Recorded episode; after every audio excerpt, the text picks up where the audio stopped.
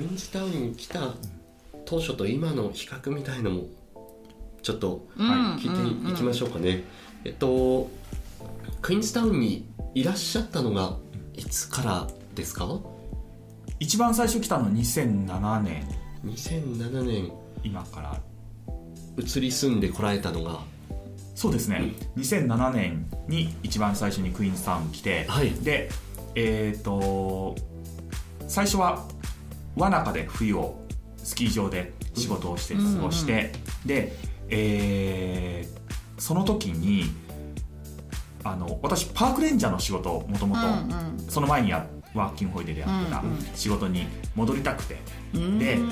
えーその上司に自然保護省の上司に戻りたいんだけども就労ビザを出してもらえないかと、うんうん。で、えーと移民局に就労ビザを出すのに、えー雇用主からのこの人を推薦しますよというふうな書類が必要なので、えー、とその書類とかを書いて書いたりとかしてくれないかっていうふうな話をしたらワーキングホリデーで来る分にはうん。お前がビザを持ってるから雇えたんだけども、うん。これが自然保護省がその推薦状を出して就労ビザをサポートするとなると話は違ってくるので、うん。ニュージーランドの政府としては特別なすごい特別な技術がない限りは就労ビザを出せないっていうふうに言われて、ねはい。で、えー、とそれでいろいろ考えてたんですけどもその当時、えーその移民局の書類を出したりするのにイミグレーションメディカルって何て言うんですか？あの健康診断ですよはいね健康診断そうですそうです、んんはい。ありましたねね。僕たちもね、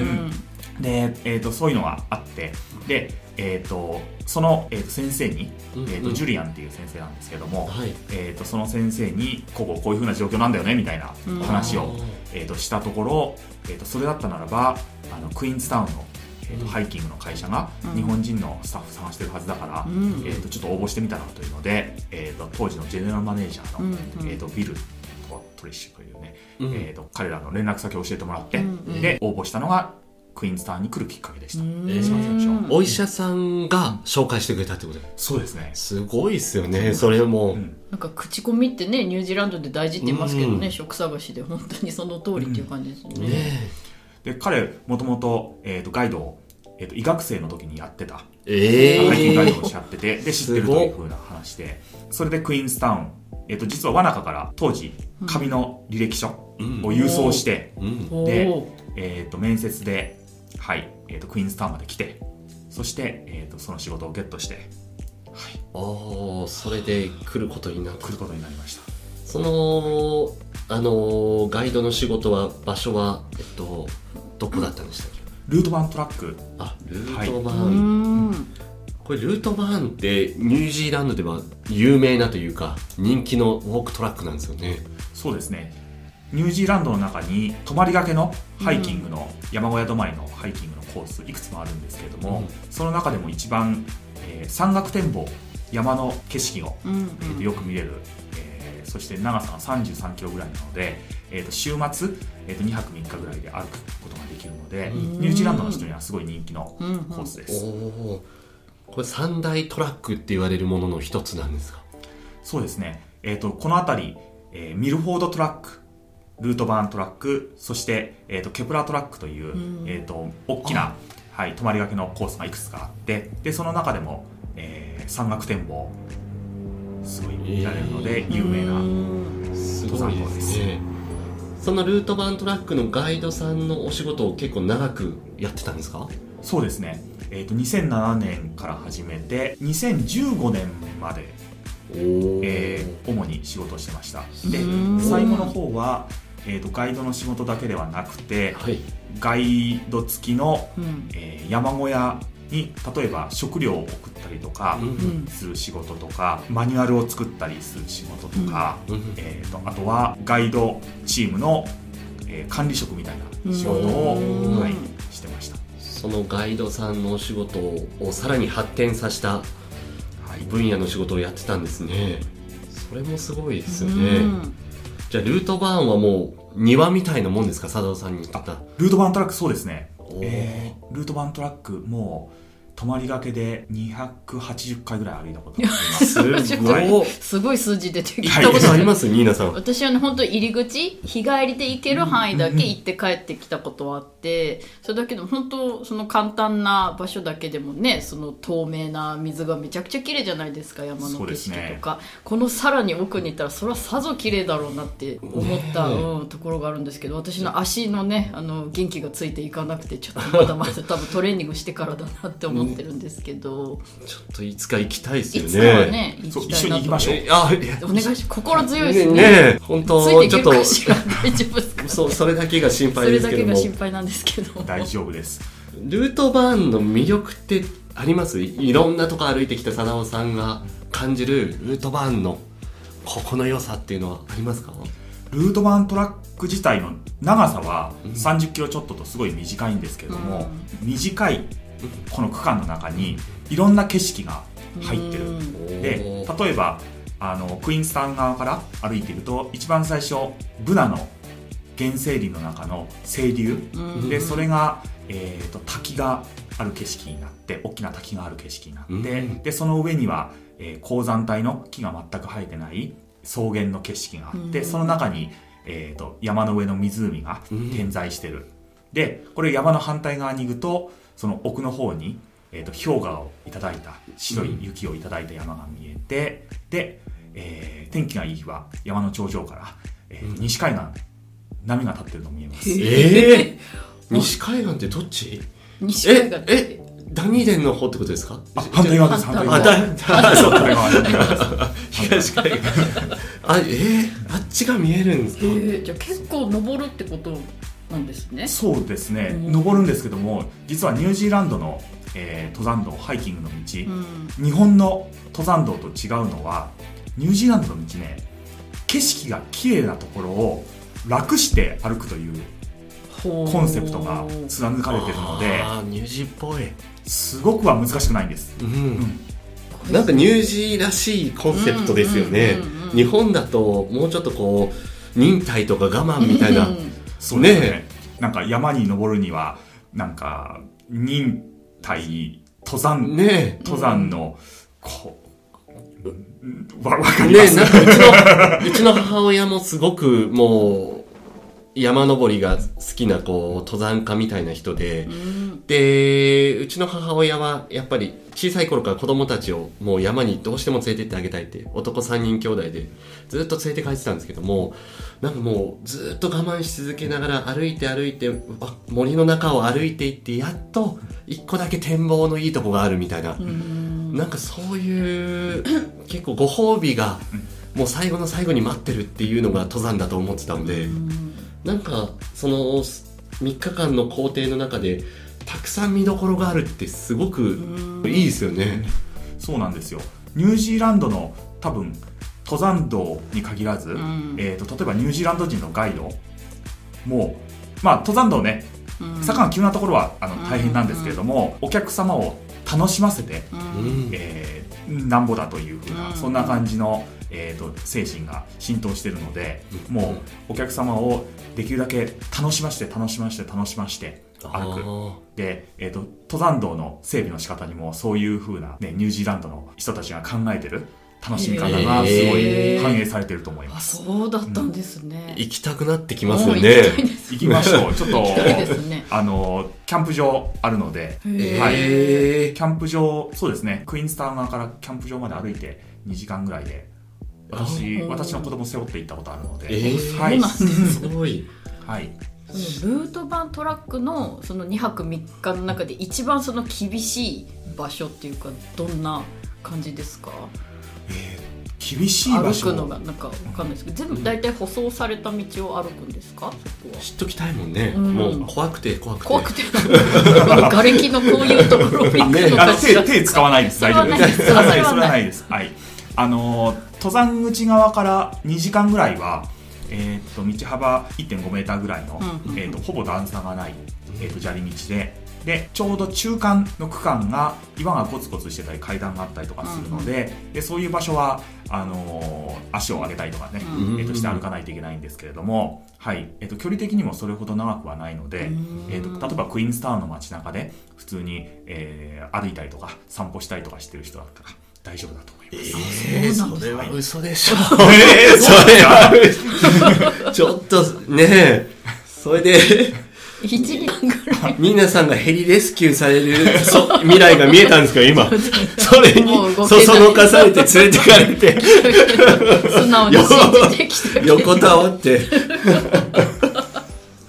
いや、ね心配になっちゃいますいやいやいや。ちなみ、ちいや、ちなみに、もう8年9年ガイドしてて、これはやばかったなっていうエピソードもあります？まあ人連れて行くからやっぱり責任はあるじゃないですか。はいはい。自分が歩ければいいってわけでもないと思うので、うん結構なんかありますかね？えっ、とあのハイキングの、えー、とガイドをしてて私判判断？例えば天天候が悪くなったりする時とかの、うん。えー、と判断かなり、えー、と保守的な判断するのでえー、とそういうふうな外からの要因で危険だなと思ったことは基本的にはないんですが、うん。えー、とやはり不可抗力の、はい、例えばお客様が怪我されてうん。で例えば雨の中怪我された場合、えーお客様ねえー、と動くの止まるのででうん。汗をかいてたりするので、えーと一気にうん。低体温症の危険性とかが出てくるんですね、うん。で私一番、えー思い出に残ってるのが、うん。えーこれアメリカのお客様なんですけれども、うん。えー、と登山道でやはり、えー、とちょっとした段差のところで岩でその日小雨が降っててうん。で滑ってで足の骨を折ってしまって。えで、えーでやはりちょっと天候が悪かったので、うん。ヘリコプターが来るのに3時間ぐらいかかってですね、はい。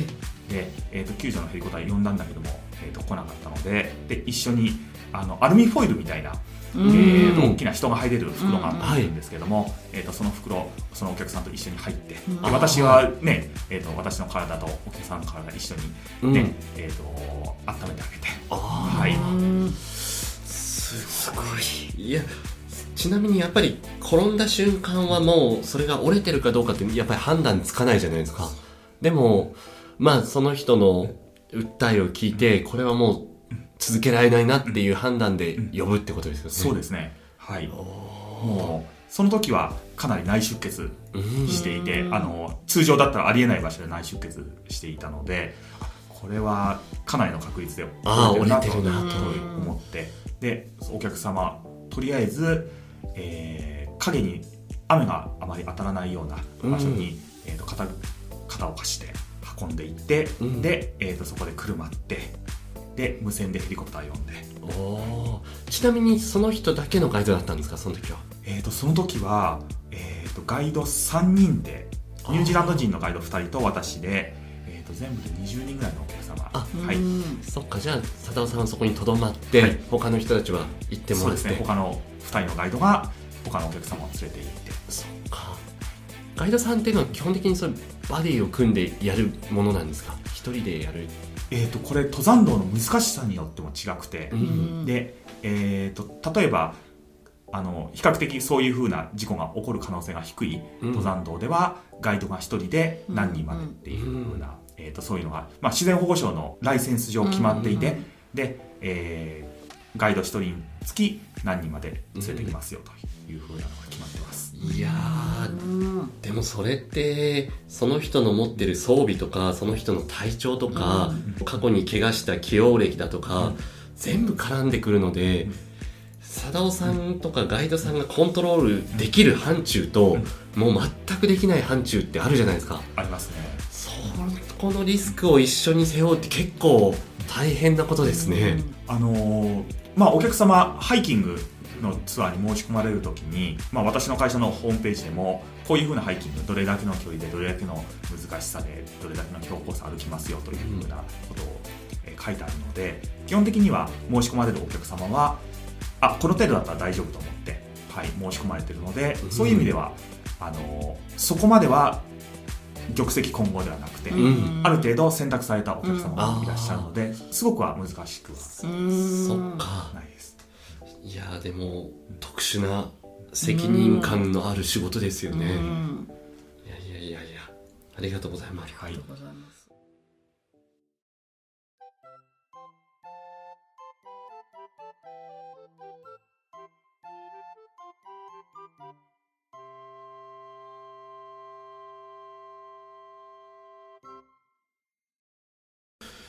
クイーンズタウンのドローカルニュースをやっていきたいと思うんですけども、新しく信号ができたって聞いたんですけども笹田さんほ本当ですか？はそうなんですよ。ショットオーバー通りの真ん中に新しく信号できて。でもう私街中に住んでるんですけども、信号できて本当良かった。えよかったんです良かかあれった。ええあのもともとラウンドアバウトロータリーがうんうん。あったんですけれども、ちょうどあの周辺を再開発して、うん。で、えー、と今までの通りを、えーの歩行者天国とかに、うん。えー、と変えるというので、えーそのラウンドアバウトを撤去したんですけれども、うん。撤去したら昔はそのラウンドアバウト丸っこいねうん。ところの両脇が横断歩道っぽかったんですね。うん。うん。でみんな渡ってたんですけども、うん。うん。これが撤去したら一箇所に集中してで渡る人がもう途切れないそっか。で年末年始もうすごくて。あうんうん。いつもだったら車で23分かかるところがううん。ん1時間半とかかかるんですね。あそれがあの渋滞の原因だったんですか？そう。ああーそういうことだったなんかみんなクイーンズタウントレーディングローカルのコミュニティにバンバン投稿してましたもんね、うん。サンシャインベイまで渋滞ができてるとかで結局町役場の方もうん。すぐそれに気がついて、もうスストップアンドゴーのあのサインを持った人を、うんうんうん。えー置いてたんですけれどもあの人たちね5時になるとやっぱ仕事帰っ終わって帰っちゃうんですよね。でね5時以降が一番混んでるのに。そっか。一番こニュージーランドらしい で結構信号になりました。ああよかったですね。素晴らしい変化ですねねね。うんありがたいです本当に、あのファーグバーガーがすぐ近くにあるところですよね、はいそうです。起きてすぐの頃にあのラウンドアバウトあそこにありましたよね。あそこのラウンドアバウトの真ん中で座り込んでファーグバーガー食べてる人たちいましたね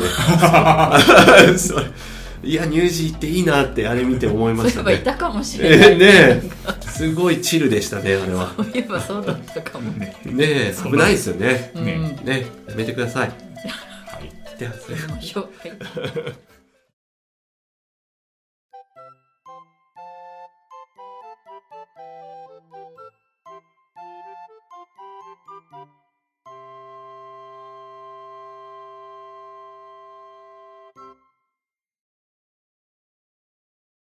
れでまあクイーンズタウンの話に戻ると2007年にクイーンズタウン来た時と、やっぱり今が2023年だとクイーンズタウンっていう街自体も結構変わってますか？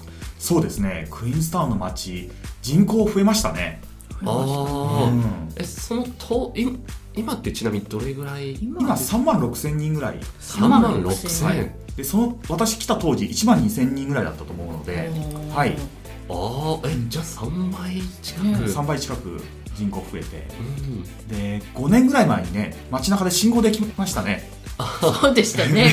5年5年もう5年前でしたっけ？5年ぐらい前だったよそっか僕来たはい。あとすぐ僕7年いるので、うん。来てすぐにできたイメージもあるので、そうん。そっかそれまでなかったんですもんね。そうですね。クイーンズタウンで信号があったのがうん。うん河原宇川にかかっていたまだあるあの昔の一車線の橋。はいはいうんはい。あの橋のところに一車線なので片側交互通行用に信号がついててそれがクイーンズタウン唯一の信号で。最古の信号なんですかでその橋もね今2車線になっちゃいましたから。ああそうですよね。それがなくなってあのーエールハウススペーツエールハウスのところに初めての信号ができたんです。初めての交差点が2つできて、うんうんうん。そうですね。それが。そっか。それもまあ人口が増えてきて車の数も増えたから。そうですね。その渋滞の影響を加味してってことですよね。そうだと思います。でも1万人ぐらいの人口。うん。ちなみにコロナ中も人口って確か減ったじゃないですか。おそらく、うんはい。多分もう減ったと思います。それでもどれぐらいになったんです？そんな1万までは下がってないですよね。下がってないと思います。全然。そう昔は、あのーフランクトン空港の近くの、えー場所に住宅地があって、うんでレイクヘイズエステートといううんうん。住宅地があって、それ以外の住宅街はなかったので、あうん。はいですか。うんそっかそっか今収録してるこの場所がまあフランクトンで人によってはオールドフランクトンとか呼んだりしますよねここら辺を、そことレイクヘイズと、うんまああのーファンヒル、はい、サンシャインベイその辺りがまあ住宅が密集してるエリアだった、うんはい、そうですね。すごいですね。スーパーマーケットとかどこにあったんですか？当時は。私が来た時は街中に今あるスーパーマーケット2つともあって、で、えーニューワールドがうん。1軒あってでそれ以外はスーパーマーケットなかったですよね。は私が来る直前にクイーンズタウンの中心部からフランクトンまでの道路が全部改修されてで昔あそこへー。100キロだったんですけども。100キロだった。んあですそこのあいや全く家なくて、えうん。ー、100キロだったのが私が来る直前に全部改修工事を行って70キロになって。へ100キロだ。100キえロクイーンズタウンかえクイーンズタウンからフランクトン。うん。ええ患者さんが20年前30年前はフランクトンロードにそのフランクトンに行く側とクイーンズタウンに行く側のうん。両方の車線で止まって車の中でキャッチアップしてたって聞きましたね。もうそれぐらい車少なかったからそうなんだ。もう例えばあの道路に止まっちゃってキャッチアップ始まっちゃうというか。おしゃべり始まっちゃう、はい。そんぐらいできたって聞きましたけども、それを100キロでやってたんですね。そう100キロの道路で。あそこの道100キロの道路でした昔は。そんな、すごいですね。時代が変わります。でその当時は全部、えー、と街中クイーンズタウンの中心部に、えーいろんなお店があってうん。例えば文房具屋さんとか本屋さんとか、うん。えー、と洋服屋さんとか。で、えー、とスーパーマーケット酒屋さん全部クイーンズタウンの街中にあったので、あえー、と私クイーンズタウンの街中近くに住んでるんですけども、街の中だけで全部用事が住んでたんですけどあも、えー、と今は全てフランクトンにスーパーマーケットを含めて移ってきてしまったので全部、あのー生活用品とかは全部フランクトンに来ないといけないのでそういう意味ではちょっと私が住んでる側としては不便になった。感じそうですよがあります。ねうん。本当に観光向けの街っていう感じですもんね。ね。今クイーンズタウンの街なんかはね、確かにそうですよね。僕が来た7年前ですら、あの、車を当時持ってなくて、クイーンズタウンの街中に住んでたんですけども、フランクトンにそういうお店があるって知らなくて、クイーンズタウンの中だけで生活してたんです。それでも、全く足りなかったというか、うんでもフランクトンまではどうやって行けばいいかわからないし、みたいな。そんな中生活して初めてウェアハウスに行った時の、あ、こんなお店があるんだってすごい大感動してですね、写真立てが3ドルで買えるお店がクイーンズタウンにあるんだと思って、なんかねえ、だから車もやっぱりまだ車社会だっていうことですかね。クイーンズタウンも。ねえ。車ないとね不便ですもんね、うーん。そっかその当時はじゃあやっぱりそれだけ人口が少ないともうほとんど街を歩けば知り合いに会うっていう。そうでした。あのスーパーマーケットいうと、えーすごい知り合いにあの小さいスーパーマーケットでうん。もう知り合いに会うので、スーパーマーケットの買い物が終わらない。ああお話始まっちゃう。連続で。それは良くも悪くもですねねえ。ね そっか。最近そういうのなくなりましたね。うああん。そっか。新しい人たちがどんどん入ってきた影響で、やっぱり新しい人たちが多い新しい人たちが多くなった利点といい面と悪い面みたいなものももちろんありますかね？あると思います。あのやはり新しい人たちが入ってくるとそれだけ新しいアイディアも入ってくるので、はい。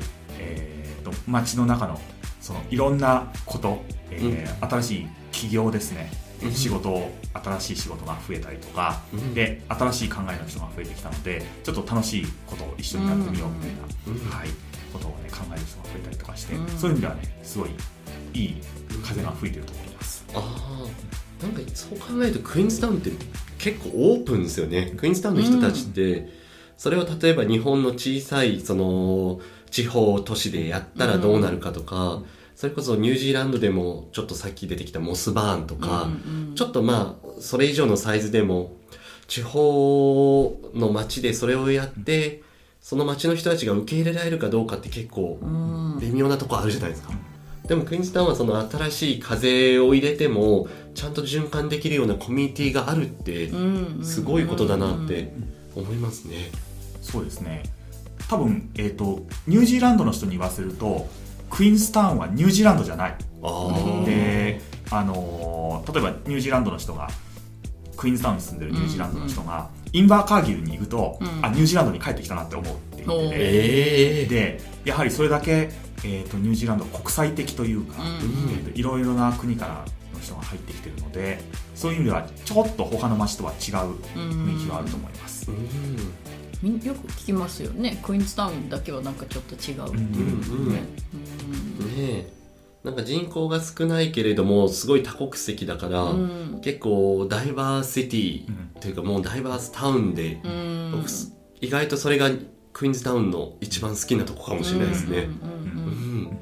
外国人どどの外国人の人と話しててもすごくこう対等に扱われてる感覚はあるというか、うんうん。そのそれこそ僕たちはやっぱり日本から来てるので外国に来ればアジア人として見られるじゃん。日本人としてよりもアジア人として見られる。